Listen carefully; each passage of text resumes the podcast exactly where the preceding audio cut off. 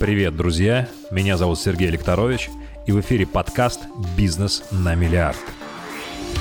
Как привлечь и удержать крутых айтишников? Как это магнитное поле запустить, чтобы к тебе притягивались именно эти люди, которые близки по ценностям тебе лично, да, и твоей миссии? Как работать с сообществом? Совет предпринимателям от Дмитрия Мишунина. В наше неспокойное и непростое время глобальных изменений во всем мире – Дим, привет. Расскажи немного о себе. Как ты начинал, а к чему пришел? Привет, Сергей. Меня зовут Дмитрий Мишунин. Я занимаюсь IT-предпринимательством. Это такой очень красивый широкий термин. Я туда вкладываю разработку информационных систем, продуктов, для конечных пользователей, продвижения этих продуктов на разные рынки. И в том числе работал, наверное, с стартапами, то есть такую помощь людям в их развитии, там, в переходе из совсем маленьких компаний во что-то большее, там, рост до enterprise состояний. Начинал я с системного администрирования. Когда я учился в институте, я физик по образованию. Первое, к чему я пришел, это вот просто обслуживание офисов коммерческих организаций. Буквально там за полгода-год из одного офиса я подтянул там со всего бизнес-центра где-то там 5-6 компаний, организовал маленькую контору, которая занималась обслуживанием сетей, обслуживанием компьютеров. Вот в 2008 году все это, слава богу, умерло в кризис. Иначе, мне кажется, я бы умер вместе с этим, потому что труд каторжный. Когда ты просыпаешься с утра, у тебя уже 16 звонков на телефоне, кому что-то надо, у кого-то принтер не печатает, у кого-то мышка не работает. И, в общем-то, полномерно из администрирования я перешел в IT-менеджмент, а потом занялся разработкой и в итоге укоренился в IT-аутсорсинге на разработке всяких сложных IT-систем. Слушай, а что такое IT-менеджмент? IT-менеджмент, разработка, сложные системы. Это о чем?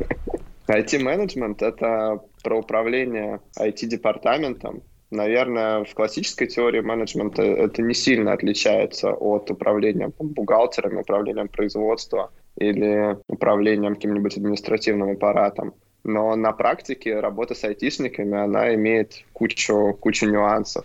Потому что вот сейчас, после пандемии, мы у всех наблюдаем ситуацию, когда люди становятся немножко интровертами, выбирают сидение там дома, не, с, не общаться ни с кем и замыкаться в себе. А при этом раньше, лет 10 или 15 назад, никто даже не мог подумать, что IT-сектор, он, в общем-то, на 80% именно такой. И там, как нигде, актуально был поиск индивидуального подхода каждому сотруднику, выявление там его ценностей и мотивов. И в этом плане IT-менеджмент, он больше похож на какую-то глубокую психологическую игру, нежели на следование тенденциям MBA. То есть, э, правильно я тебя услышал, да, что одним из ключевых трендов в управлении айтишниками, да, или IT-системами, человеческими, я имею в виду, да, для тебя это управление ценностями? Выявление ценностей, управление ценностями, ну да, можно и так сказать.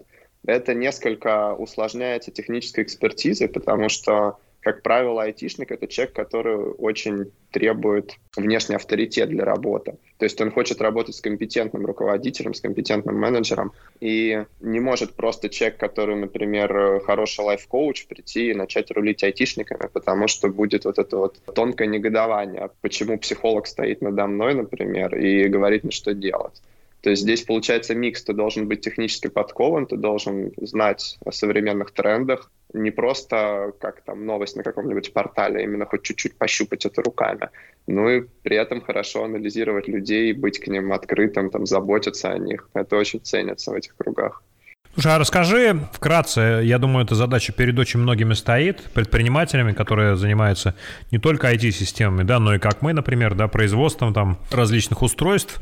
И внутри нашей компании, как и, наверное, во многих других современных компаниях, есть, конечно, IT-отдел или IT-департамент, который занимается внутренними разработками. И вот перед нами всегда стоит задача, и эта задача так или иначе решается, но на пути ее решения встречаются, всегда встречаются трудности. Как привлечь и удержать крутых айтишников? Если ты не крутая американская компания, например, с неограниченными бюджетами, если ты не Apple, Google или Facebook? Хороший вопрос. Раньше я считал, что хорошего айтишника можно удержать только ростом профессиональным и сложными задачами. Но на практике почему-то так получалось, что вроде как задачи есть, рост есть, а чек от тебя все равно уходит. И я прям долго варился в этом вопросе, чего же не хватает компании, чтобы люди остались. А с обратной стороны, например, там у партнеров или, не знаю, конкурентов, которые занимаются примерно тем же самым, сидят супер крутые ребята никуда не уходят. И вот в чем секрет?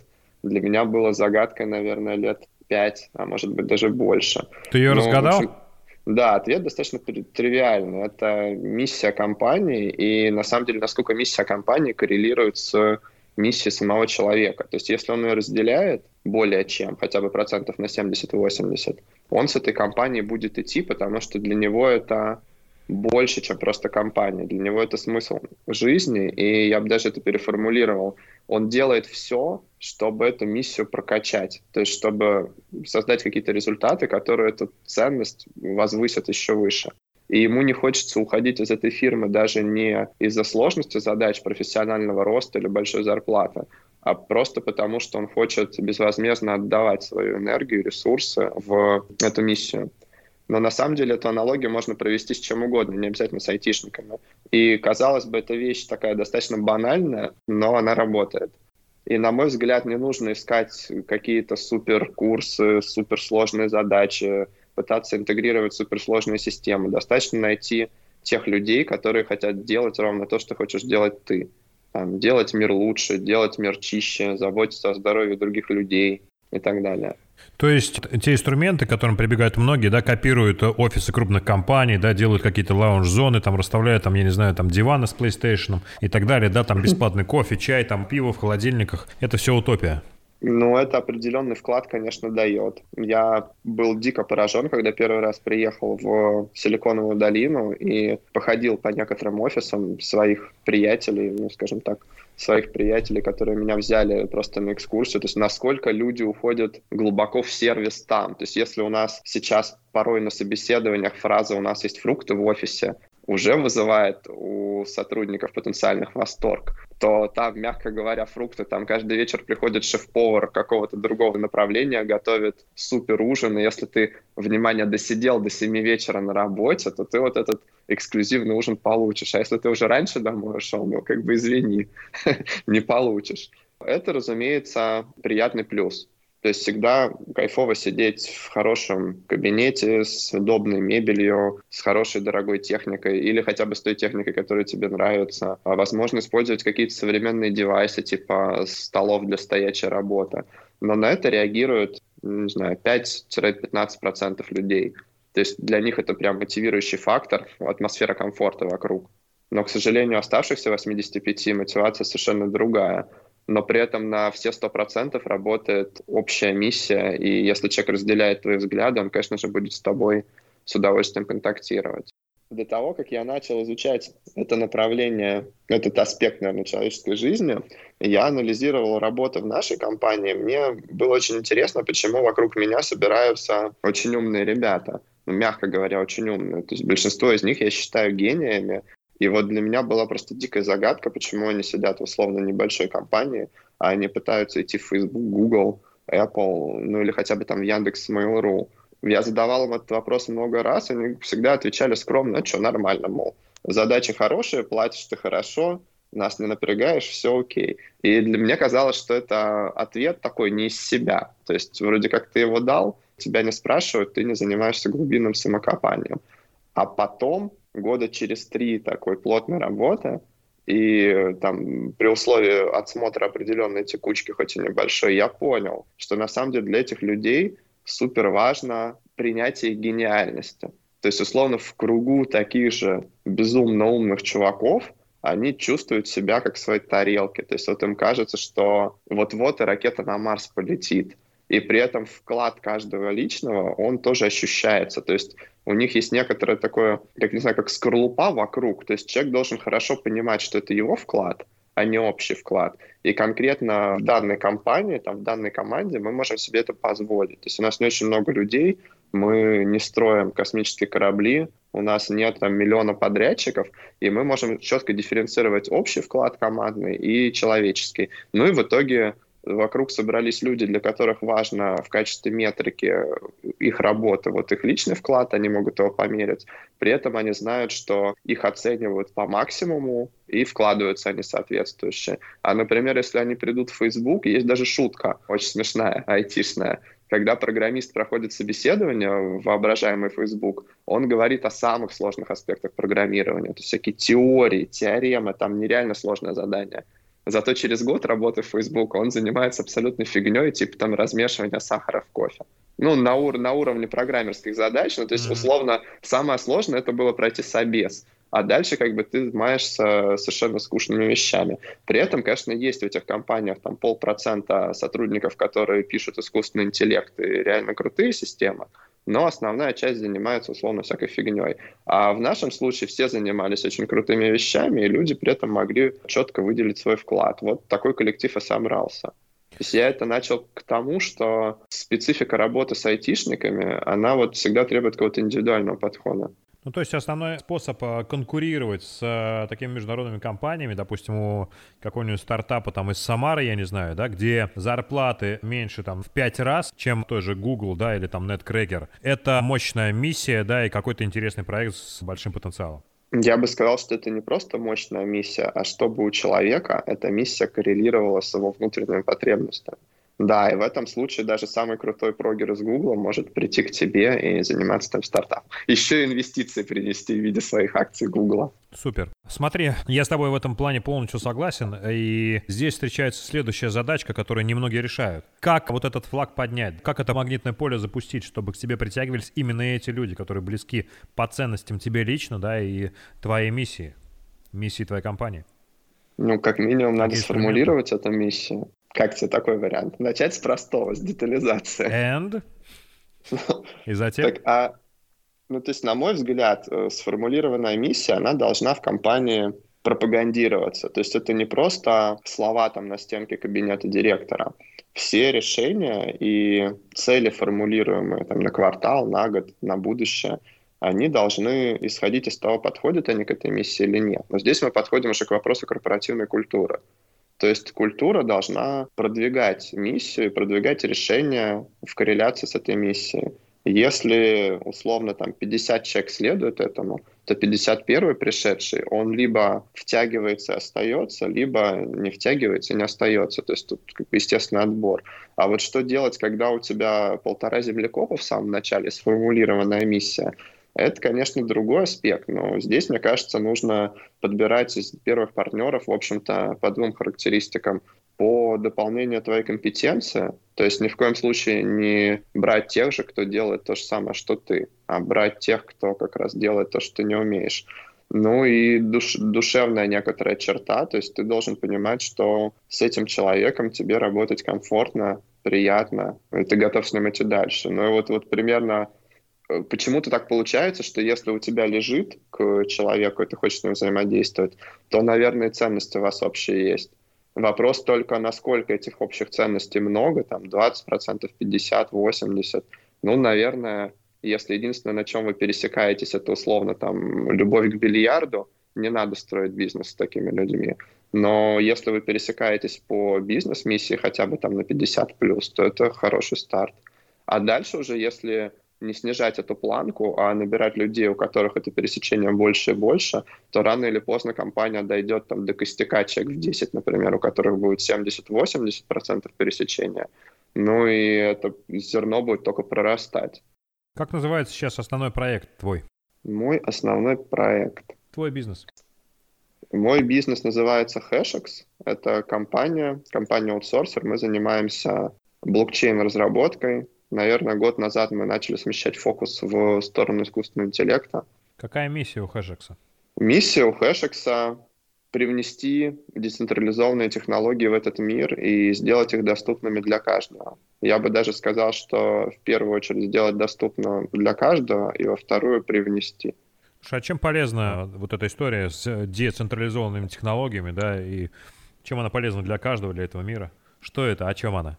Децентрализация — это переход к таким процессам, при которых не нужен административный аппарат. Это, наверное, сложная формулировка.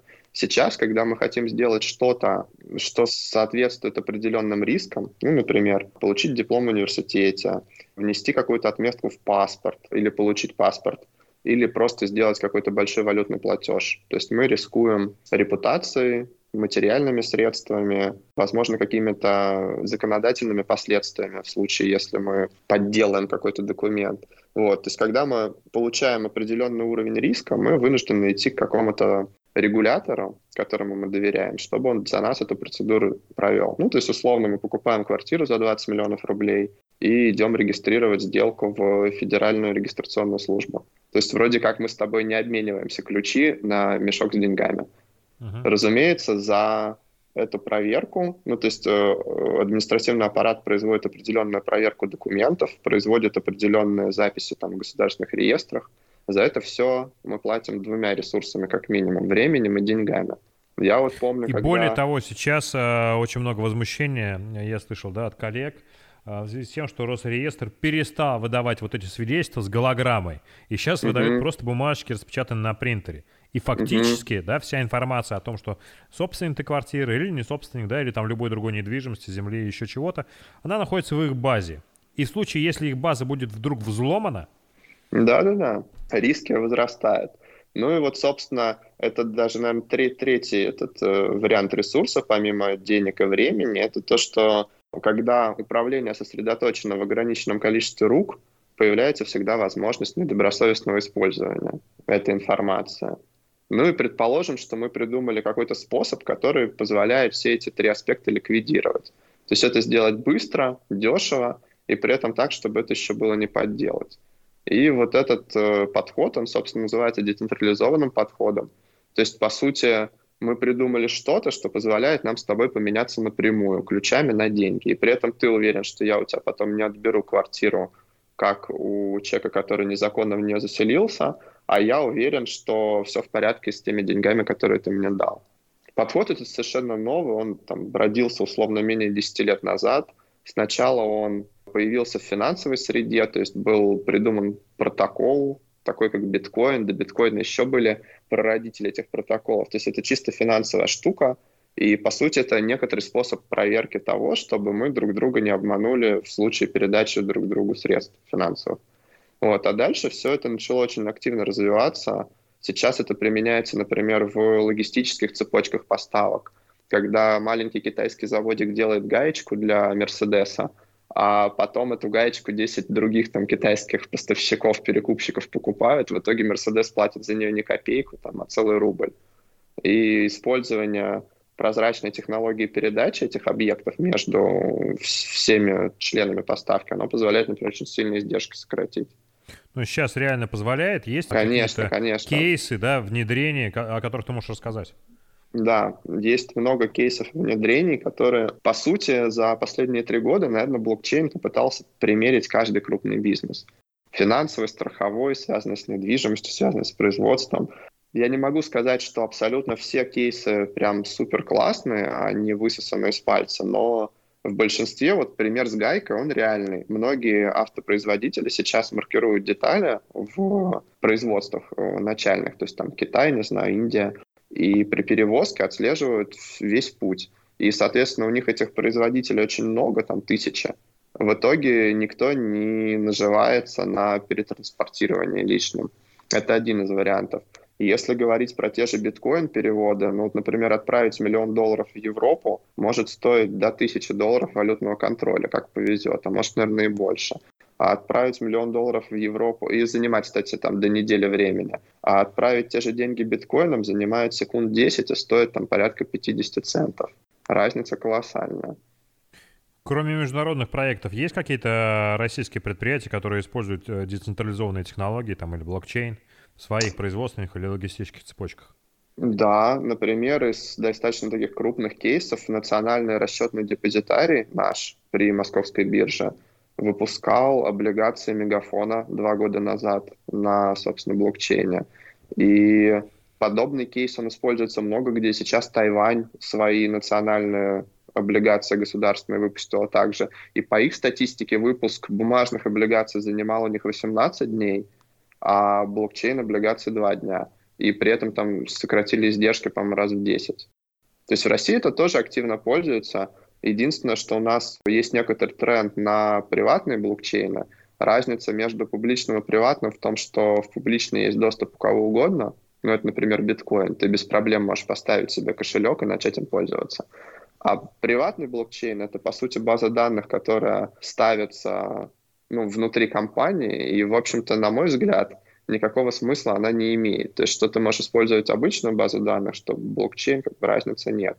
Но при этом это набирает серьезные обороты. Тот же «Газпром» использует вплоть до маркирования каких-нибудь буров на станциях и транспортировки этого.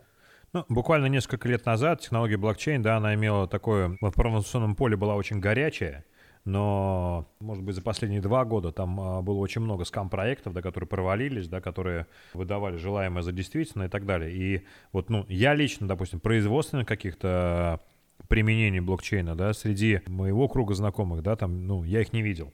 Мы сейчас на своем заводе внедряем децентрализованные технологии для того, чтобы сделать цифровой двойник систем пожаротушения, которую мы производим, для того, чтобы весь процесс производства, все испытания, которые проходят в процессе производства, они регистрировались, и любой пользователь любой точки мира, там, будь это Америка, Канада там, или Китай, могли увидеть, что происходило с нашим модулем, при каких условиях он производился, как он испытывался, как заправлялся и так далее.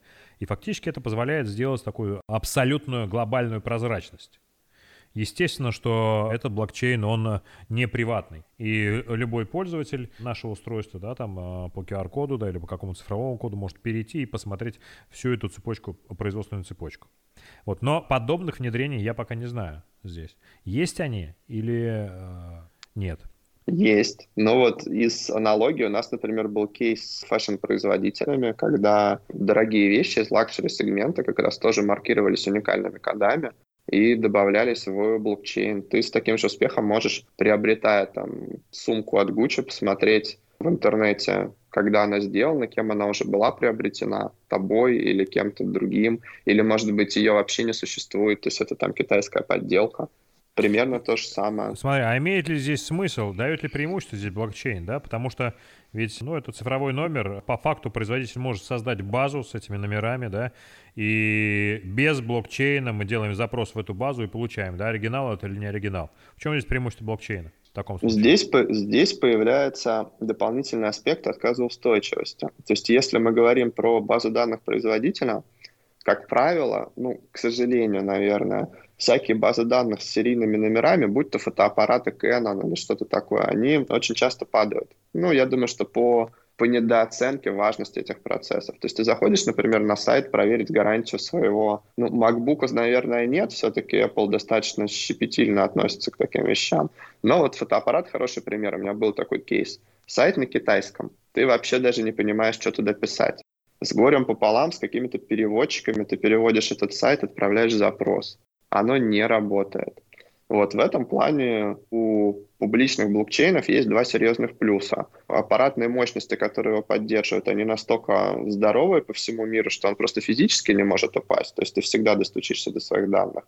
А второй момент — это простота создания интерфейса.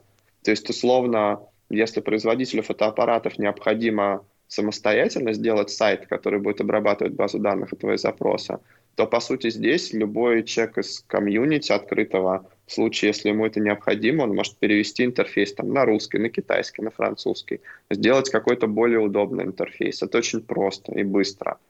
И в данном ключе даже с примером с вещами это сильный бенефит. То есть это доступ 24 на 7 в любом случае, это удобный тебе язык, и это, в общем-то, быстро работающая технология. То есть это упрощает, повышает отказоустойчивость и безопасность? Да, именно так. Окей. Чем ты занимаешься в своей компании? Как руководитель, как собственник? Какие основные направления? Ну, я бы, наверное, сказал, что самое важное направление — это продажа. Мы все-таки такой B2B, B2B э, бизнес, и это очень штучный B2B бизнес. То есть мы не можем масштабироваться на весь мир. Мы, например, не можем давать рекламу там в Google потому что людей, которым нужны наши услуги, их мало. И, как правило, это так или иначе личный контакт. И здесь я считаю, что, в общем, лучше собственника не продает никто. То есть, как минимум, ты должен эти процессы запустить. Поэтому, наверное, 90% это продажи прямые. Есть некоторые проекты технические, которые мне интересны с точки зрения техники. Я в них подключаюсь уже как э, технический эксперт на разные позиции. Иногда как архитектор, иногда как проект менеджер но это реже, чем, опять-таки, поиск этих проектов и работа с ними. Еще у нас есть внутри лаборатория стартапов, если это можно назвать так. То есть периодически мы стараемся из аутсорсинга уйти в продукт, потому что аутсорсинг — это очень утомительная штука. И вот этой лаборатории стартапов я и посвящаю достаточно много времени. То есть мы определяем проекты, которые мы хотим начать делать, пишем для них планы, начинаем реализацию. Я прям не участвую, ну, как, как сотрудник полноценный. Uh-huh, uh-huh. Слушай, а ты писал у себя в Фейсбуке, что в собственной компании запустил более 30 глобальных проектов. Это вот об этом? Глобальные проекты — это проекты подрядчиков. Ну, то есть это там, где мы аутсорсили. Если говорить про наши внутренние продукты, то у нас их было с десяток, и из них, наверное, три себя как минимум мы купили, и один мы продали в этом году. То есть мы совершили такой эксит стартаповский. Можешь рассказать об этом? Об эксите или о всех? Ну, о всех проектах, о ключевых проектах, которыми хотел бы поделиться. Самые крутые, которые выстрелили. И, конечно, Самые которые кру... продали. Самые крутые, которые выстрелили. Первый, наверное, с которого мы начали наше ралли, стартап-ралли, я жил в Кении месяц-два года назад. И вот меня поразили две вещи. Во-первых, то, что любой африканец готов за доллар залезть на 10-метровую пальму и сорвать тебе кокос без какой-либо страховки. И само вот это зрелище, оно стоит уже больше доллара, потому что там шикарное ноу-хау, как из листьев лианы на песке можно свернуть такую защиту для рук и ног, чтобы лезть по пальме, то есть прям инструкция по выживанию. Ну и, в общем-то, ребята ходят по пляжу, предлагают все эти кокосы, которые в открытом доступе, ну, за доллар он слазает и принесет. И второй момент, у них у всех были смартфоны причем смартфоны хорошие, не Apple, но как бы такие полноценные. И они ими пользовались как смартфонами, не просто звонили, а интернет-приложения. И, в общем-то, уезжая из Кении, я думал, а что же можно сделать, как можно монетизировать африканцев, которые готовы дешево работать, у них есть смартфоны. В общем, по прилету сюда родилась идея создать биржу микрозаданий. Это не новая бизнес-модель, такие штуки в интернете бывают по направлению продвижения мобильных приложений. То есть, условно, есть приложение, человек его качает, ставит себе, пишет комментарий, там ставит лайк, за это получает денежку. Вот. Мы проанализировали, какие сервисы дают такую услугу, собственно, посмотрели, сколько это стоит, и в нашем случае там юнит-экономика сходилась просто вообще шикарно. Главный такой нюанс, который мы хотели реализовать в платформе, это хорошая верификация, чтобы никто не обманывал наших клиентов. Ну и столкнулись с тем, что в случае Android эта верификация отрабатывает, а в случае Apple мы никак ее не можем сделать, потому что это закрытая информация. Так наша платформа первый пивот испытала. Мы перешли от продвижения мобильных приложений к продвижению соцсетей. Завели туда то же самое с Фейсбуком, Инстаграмом, Ютубом, просмотры, комментарии, лайки. Эта штука пошла хорошо, по юнит-экономике мы тоже сходились. Но, в общем-то, после тестов и реализации столкнулись с тем, что Запад, на который мы хотели таргетировать нашу Африку, Америка и Европа, она не очень позитивно относится к закупке трафика с Африки. Ну, то есть они хотят, чтобы это были тоже европейцы. Мы, конечно, быстро придумали VPN, но тут столкнулись с тем, что мобильный трафик в Африке значительно дорогой, и, в общем-то, с VPN вся наша модель уже не работала. И это был, наверное, первый, первый такой серьезный удар, потому что мы тогда только учились делать свои стартапы, и на весь этот промежуток ушло где-то полгода. А, туда как он был назывался? Он назывался Grapes, как виноградки. Grapes платформ. И это был первый фейл у вас, да? Ну, это был первый фейл, который мы мучили полгода. Туда был залит очень хороший бюджет. Тогда я, собственно, Какой? столкнулся, ну, наверное, тысяч от 50 до 100 долларов на небольшую команду. Uh-huh. Тогда я столкнулся со сложностью переноса сотрудников, то есть, условно, у меня там были очень толковые ребята, дорогие, и я понимал, что бюджет начинает заканчиваться, и мне нужно снимать их с их детища, ставить более дешевых разработчиков. То есть у меня такой был психологический рост лидера достаточно серьезный на тот момент. А, вот. Потом, значит, появилось интересное предложение от э, моей подруги, партнера из Америки по венчурному фонду сделать эту платформу не микрозаданиями по раскрутке, а для проведения маркетинговых исследований, они, значит, сталкивались со следующей ситуацией, когда они американские продукты выводят на латиноамериканский рынок, они, собственно, заказывают исследования, будет ли там кто-то это покупать. Исследования дорогие, то есть, там, не знаю, 50 тысяч долларов плюс. И идея была сделать то же самое, только как раз peer-to-peer, децентрализованно у нас, чтобы жители Латинской Америки заходили к нам, видели предложение, условно, купите ли вы трусы из марихуаны, это реальный кейс. Да, нет. Типа ответил, получил там какие-то деньги. Но мы в этот раз были чуть умнее. Мы сначала начали искать, как мы будем это дело там продавать, а потом уже делать. В общем-то, мы не нашли разумного подхода, поэтому этот продукт мы подзаморозили. Вот. Следующий продукт, если обратить внимание, с блокчейном он вообще не связан. То есть это как бы реальный мир, это попытка заработать там на... Точнее, не заработать, а, наверное, применить две возможности. То есть дать доход э, африканцам и, собственно, оптимизировать расход европейцев, потому что расходы на продвижение таким образом, на мотивированное продвижение, они достаточно большие. Ну и там комиссия... В Кении ты оказался в поисках ветра? Да, именно так. Для тех, кто понимает, да, в поисках ветра. Э, Дима занимается кайтингом и постоянно путешествует по всему миру, да, в поисках хорошего ветра. Это, опять же, мы э, собрали оперативные материалы в открытых источниках. Хорошо подготовился к интервью. Целая команда готовила. Но в Кении, кстати, дует, честно говоря, так себе. Меня туда завлекли ребята, которые уже там пятый год э, зимуют, и прям так рассказываешь, супер-супер, но на деле оказалось не настолько все гладко. Хотя как страна это безумно интересно. То есть природа там потрясающая. Сафари, львы, там озеро с фламинго, бегемоты, жирафы наверное, нигде ни в Европе, ни в Штатах это не увидеть. То есть, скажем так, такая жизнь наизнанку. Та, которая она вот была много там, тысяч, десятков тысяч лет назад или миллионов. Десятков тысяч лет назад или миллионов это... Или даже миллионов. Это очень глубоко. Дим, э, историю, как э, провалить стартап, потратить 100 тысяч долларов, да, и разочароваться в этом, я услышал. Есть ли какие-то более позитивные истории, да, истории успеха? Да, ну, то есть я вообще считаю, что это тоже позитивная история, потому что, например, после этого опыта мы научились делать пилот проектов не за полгода, а там за 2-3 недели. И это было очень круто, потому что в какой-то момент мне пришла в голову мысль, что нужно не оплачивать, в общем-то, разработку пилота. То есть, условно... Расскажи об этом, а, расскажи об этом наборе правил, потому что мы, допустим, в своей компании также запускаем там внутренние платформы, и пока не пришли к какому-то там а, единому чек-листу, да, как запускать эти проекты, да, и у нас цикл жизненного проекта, то есть, когда мы смотрим на его успешность, он разный. Когда-то мы принимали решение для себя там продолжать его целый год, даже если он не успешен, додавливать, да, и смотреть, что будет, то есть не съезжать с этой темы, да. Потом пришли полгода, да, и так далее. То есть сейчас какой-то единой технологии нет. Две-три недели — это очень круто. Как вы вообще проверяете за две-три недели, да, успешная гипотеза или нет? Ну, вот у меня психологический барьер — это три месяца. За три месяца гипотеза должна уже как минимум окупаться и расти, даже, я бы сказал, расти. Тогда мы продолжаем этим заниматься.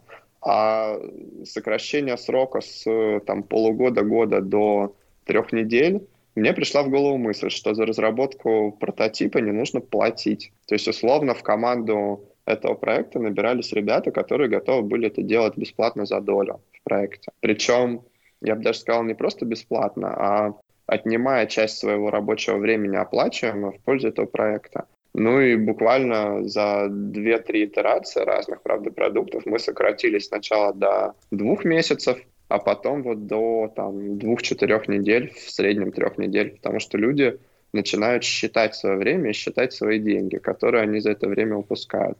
И второй момент очень интересный. Стало намного проще обсуждать список функций, список фич, которые в этом продукте должны быть. То есть, когда все идет гладенько и все оплачивается, человек склонен перфекционировать и закидывать в желаемый прототип там, значительно больше, чем нужно для его проверки. Для старта. А, Две-четыре да. недели это что? Это вы сделали какой-то минимально жизнеспособный продукт и запустили его, да, или вы да, уже да, протестировали? Да. Нет, ну две-четыре недели это запуск MVP, а тестирование, тестирование может длиться по-разному. Вот у нас, например, был очень интересный кейс. Мы сделали децентрализованный доменный регистратор. Наверное, очень сложная фраза. Это так называемый Минтер, да? Ну, нет, Минтер — это вся сеть, это блокчейн, на котором мы пользовались для этого. Наш продукт им как блокчейном пользовался, но сама платформа называется MNS, Minter Name System. Вот, идея платформы То есть плюс децентрализованного доменного регистратора, по сути, в трех вещах. Он не может лечь, это отказоустойчивость. За год, ну, наверное, не за год, за несколько месяцев до создания платформы была ситуация, когда американский облачный провайдер Cloudflare, он занимается, собственно, защитой от DOS-атак и доменными запросами, он лег ненадолго, и там 5-10% всего интернета перестал работать. Такая забавная ситуация, когда выключение одного сервиса влечет там колоссальные проблемы отказоустойчивость. Второй момент — это рейдерские захваты доменов. То есть это популярная штука, когда у какого-то интернет-магазина воруют домен, покупают, например, данные собственника в Даркнете, паспортные, приходят к регистратору и на сутки его забирают. И за эти сутки все заказы приходят в руки злоумышленников вместе с оплатами. Достаточно популярная история. Ну и третье, это просто проблема с паспортными данными, потому что все текущие регистраторы, они хранят всю приватную информацию у себя, и там эти базы их периодически воруют, как везде воруют. То есть мы хотели перейти на что-то более безопасное, как там шифровать, шифровательные процессы там, с приватными ключами, и хотели добавить отказоустойчивость в этот процесс весь. И так, в общем-то, получилось, что когда мы только запустили, у нас за первые сутки купили 300 доменов по достаточно приличной цене, и мы отбили полностью разработку, еще даже Какой некоторые плюсы ушли. Ну, по-моему, то ли по 10 долларов мы продавали, то ли по 20 за домен, что-то такое. А дальше мы ввели премиальные домены, это домены более короткие, по-моему, меньше 7 символов, 6 и менее. И там цена за каждый символ увеличилась 10 раз. Ну вот, наверное, по 1000 долларов у нас еще покупали, по 10 тысяч долларов уже не покупали. Но моя идея была сделать эту штуку таковой, чтобы не нужно было чтобы она имела сквозную интеграцию с реальным миром. То есть не нужно было ставить никакой специальный браузер, никакие настройки. Ты вот зашел со своего любимого хрома, и все работает. И сделать это можно было только одним способом, то есть приобрести полностью доменную зону типа .com. Такую услугу оказывает американский институт, некоммерческая организация ICANN. И, в общем-то, все, все шло хорошо до того момента, пока э, я не осознал, что э, анализ заявки твоей, он может проходить 2-3 года в этом ICANN. И мы, в принципе, эту заявку подали, наверное, год назад, но пока никакого ответа нет. Вот сидим, ждем. Э, ну, с американцами вообще очень часто такая история и со спикерами, и с продуктами, и сертификацией и так далее. Да, мы тоже подали заявку на американскую сертификацию, и нам пришлось предпринять очень много усилий, чтобы, первое, получить ответ, а второе, определиться с дорожной картой. И даже когда мы определились, это минимальный путь прохождения там, этого комплайенса, да, он год. Ну, вот, типа, то, время, конечно, быстро летит. Я, когда первый раз про три года услышал, думаю, ё-моё, а сейчас вроде как уже год ты прошел, осталось недолго.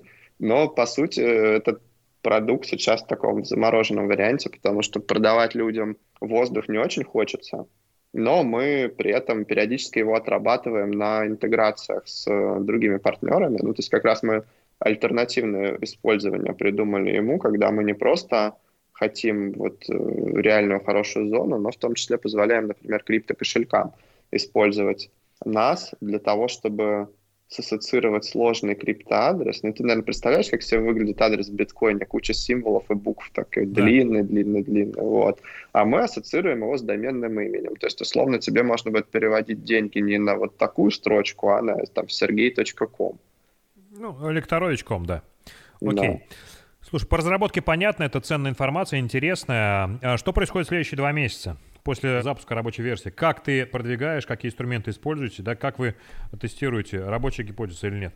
Сильно зависит от проекта. Если, например, говорить про домены, то мы, соответственно, пошли в сообщество. То есть мы изначально выбрали платформу таким образом, чтобы у нее было большое количество участников. И Минтер нам в этом плане помог. Там, там 50 плюс тысяч человек было на тот момент мы работали с сообществом. То есть мы очень сильно сократили рекламные бюджеты за счет того, что пользовались там инструментами комьюнити-менеджмента. И ну, что означает? Да. Что означает, вот поделись с нашими слушателями, да, что означает работа с сообществом? Те же инструменты можно применять не только у тебя, да, но и каждый из тех, кто слушает нас с тобой, да. Один из вариантов продвижения там своих бизнесов, стартапов, проектов и так далее, это работа с сообществом.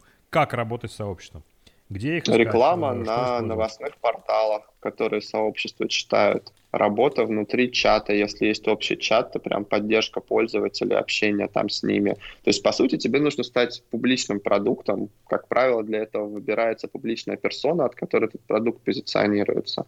Ну, то есть, по сути, СМИ. Но это хорошо работает, если есть привилегированное, точнее, выделенное сообщество для этого. Если мы говорим, что нас нету конкретного таргетинга, а мы там хотим на всю планету распыляться, это очень дорого. Ну, то есть, конечно, публиковаться там во всевозможные журналы, это не бюджетно. Но когда аудитория определенно сжата, я считаю, что статьи плюс обсуждение этих статей на тематических форумах, тематических чатах, конференция, выступление, вот это очень хорошо работает. И оно с определенной точки имеет эффект снежного кома. То есть, когда тебя уже узнают... Я вот помню прям момент, когда я сидел в Москве на тематической конференции на метапе, где я выступал с этим проектом. И в начале метапа я сидел просто в зрительном зале, и я вижу, что несколько рядов впереди сидит девочка с ноутбуком, у нее открыт ноут, и открыта на ноуте наша документация. Мне так было приятно. То есть я еще не выступил, еще никто не знает, а человек уже читает, как нас интегрировать. Вот это примерно об этом. Даже фотку, по-моему, сделал. Это что это? Сила бренда? Ну, бренд awareness, да, наверное, известность. То есть, когда ты всплываешь в новостных ресурсах, не просто проплаченной статьей, а когда именно тебе пишут в каких-нибудь недельных апдейтах сети, это прям супер хорошо работает. То есть люди начинают обращать на это внимание, рассказывать друг дружке, делятся этим. Технология интересная, начинают изучать, копать. Но я бы сказал, что это работает в сообществе энтузиастов. То есть если мы, например, продаем мороженое, я не уверен, что можно найти сообщество любителей мороженого, в котором это прям супер залетит с такой стратегией. Хотя, если мы продаем вино, то сообщество как раз любителей вина, оно именно такое. То есть оно должно клюнуть на подобную штуку. Ну, если мы говорим про вино, там же есть специальное приложение, где они тестируют эти вина, где они делятся, да, да, да. То есть это им, я, я как раз к тому, что эти люди прям супер заинтересованы в продукте, а вот любители мороженого не уверен, что они настолько же раскачаны, чтобы прям хвататься за новое производство. Окей. Слушай, как ты качаешь культуру своей компании? Это тяжелый труд, прям тяжелый-тяжелый, ежедневный. Должны быть сформулированы ценности.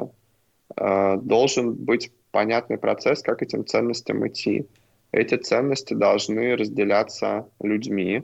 И я бы сказал, что каждое решение, которое принимается, стратегическое или тактическое, оно должно соответствовать ценностям. То есть, по сути, идеально, если бы был какой-то такой тихий голосок в каждой комнате, когда там происходит совещание, люди говорят, а давайте сделаем так или вот так. Этот голосок такой, опа, а соответствует ли это нашим ценностям? Туда ли мы идем? Ну, как правило, этим голоском являюсь я там, где я могу им являться. Есть ребята, которые точно так же переняли эту технологию, да, этот подход, и они задаются этим вопросом, это очень важно. А Но, какие, по сути, какие мой... инструменты ценностей? Ценности — это же компас. Какие инструменты внедрения, да, или там удержания этих ценностей, пропагандирования этих ценностей в компании у тебя есть? Что ты используешь? Ну, кроме личного примера, конечно. Ну, наверное, все тимбилдинги, которые происходят, они, в общем-то, одна из основных целей тимбилдинга — это обсуждение культуры, укрепление культуры. То есть, по сути, ну, это можно назвать некоторым тренингом. Вопрос, в каком формате этот тренинг подать. Каким-то спортивным мероприятием, просто обсуждением за столом, там, не знаю, походом в кабак. Но задача — это, собственно, культивирование поступков в соответствии с э, заложенными ценностями, идеями. Ну, то есть, короче, только практика. Нельзя человеку написать письмо и сказать, вот там наша культура, давай типа в соответствии с этой культурой работать. Так не работает ты каждый день должен хватать человека там за рукав, пока он не начинает соответствовать этому. А когда он начинает соответствовать, он уже другого хватает за рукав. Ну, то есть этим занимаешься конкретно ты, а потом команда твоих лидеров? Лидеры, я, HR.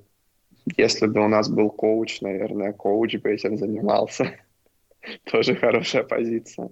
Я знаю, что ты много читаешь, в том числе и на языке оригинала. Что можешь порекомендовать нашим слушателям о культуре, о миссии, о ценностях? Ну вот прям супер топ, который я только закончил, это The Infinite Game, Саймон Сайник, книга 19 года, она просто открывает глаза на новый мир. Почему есть успешные компании, которые живут долго, переживают кризисы, меняют там продуктовую стратегию, идут вперед, и почему есть компании, которые там супер успешные, как, например, Кодек, и которые в конечном счете там закрываются и банкротятся. Очень интересный взгляд. Человек занимается этим более 10 лет. Я даже после этой книжки прикупил еще несколько его книг, посмотреть, как он думал раньше. Но вот это прям пушка, крайне рекомендую. «Триллион доллар коуч» — это книга про Билла Кэмпбелла, написанная топ-менеджментом Гугла. Это, собственно, дядька, который изначально был футбольным тренером и где-то в 50 плюс пошел в бизнес.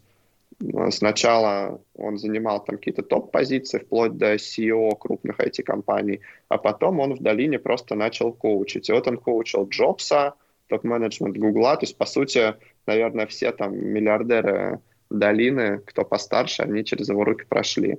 Там это более такой набор how-to, что он делал, как он в тех или иных ситуациях себя вел. Книга очень простая. Я когда прочел половину, даже спросил свою американскую подругу, которая очень плотно занимается коучингом и пользуется этими услугами, так ли их коучат за деньги. То есть меня очень сильно поразило, что советы настолько элементарны, что, возможно, тут книгу писать не надо. И условно, если ты платишь там по 5000 долларов в час за коучинг такой, хочешь ли ты услышать эти советы или хочешь услышать что-то суперспецифическое? На что она мне сказала, так, конечно, именно это. То есть это настолько просто, что у людей это вылетает из головы, и нужен опять-таки этот маленький голосок, который тебя все время будет возвращать к этому. То есть тоже очень хорошая книга. Ну и Never Split the Difference, Крис Восс. Книга про переговоры номер один, которая полностью меняет твой взгляд вообще на происходящие процессы, как вести диалог с кем-то, как договариваться. Да, я э, читаю ее лично сейчас, да, и у меня уже несколько топ-менеджеров также читают эту книгу, очень интересно, согласен. Все по твоей рекомендации. Как э, развиваешься помимо книг? Какие ресурсы используешь? Спортзал на постоянной основе три раза в неделю, два занятия английским в неделю, психотерапевт раз в неделю, книги, домашние задания, кальян. Кальян это позитивная или деструктивная Слушай, практика? Кальян, не, кальян это очень интересная штука. В определенный момент я заметил, что самые классные идеи у команды генерятся именно во время кальяна. И я сначала не понимал, почему так. Потом я придумал для себя э, логическое объяснение – что, в общем-то, ты сидишь, тело у тебя расслабленное, просто сидеть тебе лень, двигаться ты не можешь, и поэтому вот избыток энергии, он уходит в мозг. Мозг начинает напрягаться и как-то тратить. Ну и, в общем-то, если ты сидишь в компании коллег, просто обсуждать там кальян или птичек неинтересно, мало энергии уходит. И вот этот избыток уходит в креатив. И, в общем-то, мы даже, по-моему, год назад перенесли мозговые штурмы в кальянную и это было супер эффективно. Ну, тут, конечно, с э, ремаркой о том, что это не должен быть там задымленный подвал, где ты задыхаешься, у тебя уже как бы единственная мысль, как бы отсюда выйти. Тут, конечно, не до работы. Но в целом вот кальян как устройство для создания атмосферы для хорошего брейншторминга — это клевая тема. То есть я считаю это хорошей наработкой, которая ко мне пришла. Интересный лайфхак. Единственный вопрос, э, это обычный кальян или кальян с какими-то децентрализованными добавками? Нет, самый обычный кальян, причем я бы даже сказал легкий кальян, потому что если э, с двух тяжек, с тяжелого тебя срубает, а ты просто лежишь и умираешь, то тут, конечно, тоже ни до каких работ мысли не дойдет. Но нет, как, как говорил один кальянщик, хороший кальян гашиш он не испортишь, но я это не поддерживаю. Супер. Сколько ты работаешь? часов в неделю или, или лет? Часов в неделю, часов э, в день э, и так далее. Бизнес для тебя это свобода? Хороший вопрос. Работаю по-разному. Я думаю, что, наверное, если в среднем посчитать, то ну, часов 8-10 в день, наверное, точно работаю. Бывают ситуации, когда не работаю вообще, когда творческий кризис или не хочется ничего делать. Я, в принципе, достаточно свободно себе это позволяю, и не бичую себя после этого. Хотя, наверное, лет пять назад я бы был в супер депрессии, если бы я там три дня лежал на диване, не знал бы вообще, как из этого выбраться. Ну, определенный рост личности, наверное, имел место. То есть сейчас я отпускаю, это не хочется, не работаю. Могу себе позволить, там, не знаю, с утра уехать за город в какой-нибудь ресторан, сидеть там балду гонять весь день. Или опять-таки поехать на кайтинг. Бизнес — это свобода. Но я бы, наверное, сказал, что бизнес в первую очередь это возможность самореализации. И когда ты приходишь куда-то работать с кем-то, наверное, большая ценность, если ты сталкиваешься с человеком, который тебе дает полноценно раскрываться. Но это, мне кажется, больше редкость, чем практика. Все-таки, когда ты сам что-то делаешь, ты делаешь то, что ты хочешь, ты, конечно, ловишь определенный спектр ошибок, который остается при тебе там навсегда, но ты ничем не скован. С другой стороны, относительно свободы, но бизнес требует хорошей дисциплины. Можно ли дисциплину назвать свободой? Вопрос философский. То есть да и нет. Есть интересный взгляд э, Марка Мэнсона, это тоже американский автор, нью-йоркский, в его последней книге. Книга называется «Everything is fact», э, в русском варианте «Все хреново».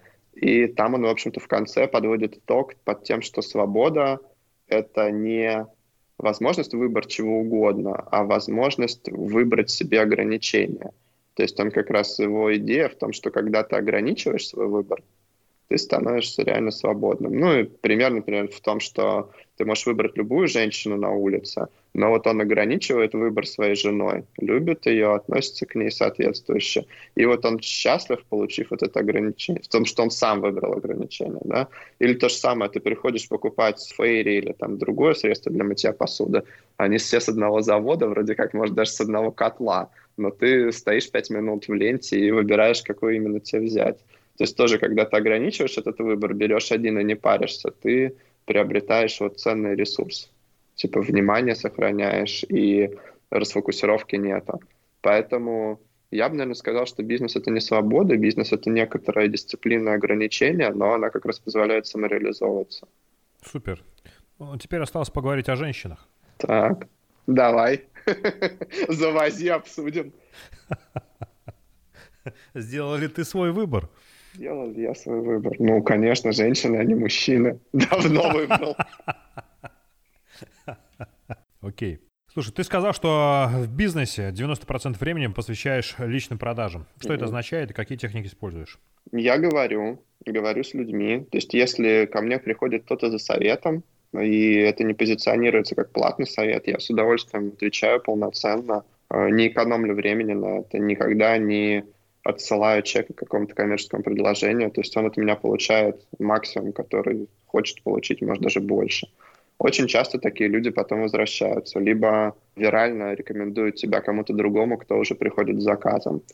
Второй момент, я стараюсь заниматься просвещением общим в этой тематике. То есть я выступаю на конференциях, на технических. Я веду свой блог, пишу туда статьи на технические темы очень много клиентов приходило именно с блога, потому что им нравились идеи или им нравился подход, они приходили с вопросом, потом говорили, а мы хотим так же, сделайте нам, пожалуйста, так. Общение, еще один фактор, это вот общение в тематической тусовке, то есть когда, например, это был блокчейн, это определенный там блокчейн-чат или блокчейн-метапы, желательно не просто присутствие, но активное присутствие, вопросы, выступления, общение с организаторами – партнерство хорошая штука, потому что, ну, то есть, скажем так, студии и компании, которые занимаются примерно тем же самым, их много. У нас есть уклон на качество, то есть мы стараемся не брать количеством клиентов, стараемся делать лучше. Мы, наверное, одни из первых, кто начали использовать продуктовый подход в аутсорс-разработке. То есть что это значит? Мы не просто там по ТЗ заказчика делали, что-то. А если нам казалось, что ТЗ плохое или идеи плохие, мы старались заказчику донести, что так делать не надо делать по-другому. Иногда это там в корне меняло вообще весь проект. Бывала ситуация, когда мы за свой счет делали иначе, показывали это, людям нравилось, и в итоге как бы концепция менялась на нашу. Ну, то есть мы стараемся на качестве обслуживания делать фокус в принципе, у нас есть определенные плоды с этого, потому что люди возвращаются не там один-два раза, а бывает там 5-10 раз. В этой сфере это, конечно, круто, потому что, как правило, аутсорсный проект, ну, то есть в любом аутсорсинге всегда присутствует э, львиная доля негатива. Типа хотели одно, получили другое, не знаю, сроки сорвали, сумма не та, контакт просто не наладили. И по статистике к аутсорсерам, ну, если к тебе второй раз человек пришел, ты очень крутой аутсорсер. Но вот у нас это там больше пяти. То есть я считаю, что это очень значимый показатель. А Net Promoter Score измеряете? твоя любимая, твоя любимая характеристика, любимая метрика. Э, Сейчас начал Измеряем... говорить просто о повторных продажах, э, но она напрямую коррелирует с этим. Измеряем, но измеряем не... То есть, скажем так, у нас клиентов может быть очень мало. У нас может быть, не знаю, 10 клиентов за год. Но при этом весь этот год мы с ними сидим, потому что проекты большие. Наверное, был момент, когда мы всей компании делали одного клиента полгода. И в данном ключе, ну, то есть цифр мало получается, не очень релевантная выборка выходит. Если бы, наверное, у меня был просто какой-нибудь B2C-сервис, э, условно, платформа онлайновая для чего-то, я бы, безусловно, считал цифры, я их очень люблю, и вообще считаю, что все, что, что контролировать можно, только то, что можно измерить. Но, по сути, в данном ключе, когда у тебя два с половиной заказчика, тут особо не, не померяешь на них. Как заработать миллиард на разработках? Продавать разработки. Кому?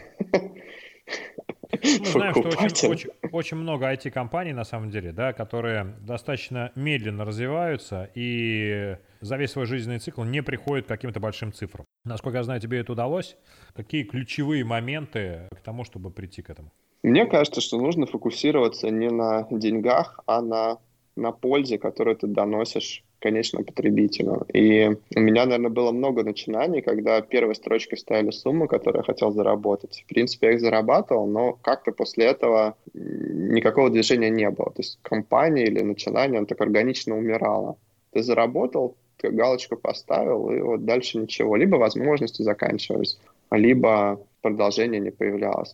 А когда у тебя цель, твоя миссия сделать лучше другим людям, а не себе в первую очередь, ресурсы подтягиваются уже не как деньги, а как ресурс, который ты можешь использовать для продолжения этой игры. То есть, условно, я хочу создавать там благо обществу длительный срок времени. Но при этом у меня нет ограничения год, два или десять. И не знаю, вселенная, то не вселенная, там мозг так это структурирует но тебе приходят ресурсы. Причем деньги — это не самый главный ресурс. То есть люди, и даже не просто люди, а желание людей тратить свою энергию на тебя и на эту миссию — это более ценный ресурс. И следующий за ним уже идут деньги, потому что реально им надо что-то есть, где-то там надо сидеть, э, какие-то инструменты нужны для работы. То есть если ты ставишь себе вот это благое намерение вперед, то чем, опять-таки, чем больше людей это благое намерение на себя принимают, чем больше пользы они испытывают, тем радостней они с тобой делятся своим ресурсом. Это могут быть либо инвестиционные деньги, либо деньги покупателей, либо, не знаю, какие-нибудь дотации, гранты. То есть, по сути, чем у тебя больше цель, и чем она масштабнее, и чем больше людей она делает счастливыми, там, хорошими, здоровыми, можно любые эпитеты сюда вставить, тем больше ты получаешь назад ресурса. И мне кажется, что те, кто доходили до миллиарда с плюсом, у них, просто эта цель была шире. Хотя, если, конечно, рассматривать какие-то бизнес-процессы такие черные, типа там торговля наркотиками, казино, еще что-то, они же тоже как бы далеко уходили в плане выручки. И существовали далеко, и существовать будут далеко. Я вообще не уверен, что это все может закончиться. То есть, условно, всякие darknet маркетплейсы закрывают один за другим там, раз в неделю. А они как мифическое существо. Одну голову отрубил, там три выросло. И там отличные доходы. И вот тут, конечно, вопрос, почему, почему Вселенная не, прик, не прикрывает всю эту историю, потому что вроде как супер пользу она не несет, а, а ресурс-то идет. Вот это философский вопрос, который меня очень интересует. Ну, разные волны, разные энергетики, да, светлые и темные. Это вечное противостояние, оно всегда будет. Ну и хотелось бы получить от тебя главный совет предпринимателя, от Дмитрия Мишунина. В наше неспокойное и непростое время – глобальных изменений во всем мире, что ты можешь порекомендовать людям, которые занимаются бизнесом в России и за ее пределами? Ну, наверное, красиво это можно было бы сказать в формате искать новые возможности. А если говорить про какую-то точку роста, то я бы смотрел на старые проблемы, на существующие проблемы у людей, которые можно решать с применением новой технологии или как раз открывшейся только что возможности уже сейчас. Ну, то есть, условно, раньше я был сторонником решать иллюзорные проблемы иллюзорными способами. То есть тебе кажется, что можно сделать что-то крутое, вот это оно такое, так-то. Ты делаешь, и ничего не происходит. А лучше всего принимается и покупается то, что людям уже нужно сейчас решать, те сложности, с которыми они сталкиваются. И прям стать единорогом можно тогда, когда ты начинаешь эти вопросы решать по-новому. Но по-новому не когда ты это придумал, а когда, условно, вчера это еще было нельзя, а сегодня это уже можно. Но никто это еще не сделал. И вот это прям идеальная стратегия. Хочется поднять тост и э, выпить за это. За идеальную стратегию.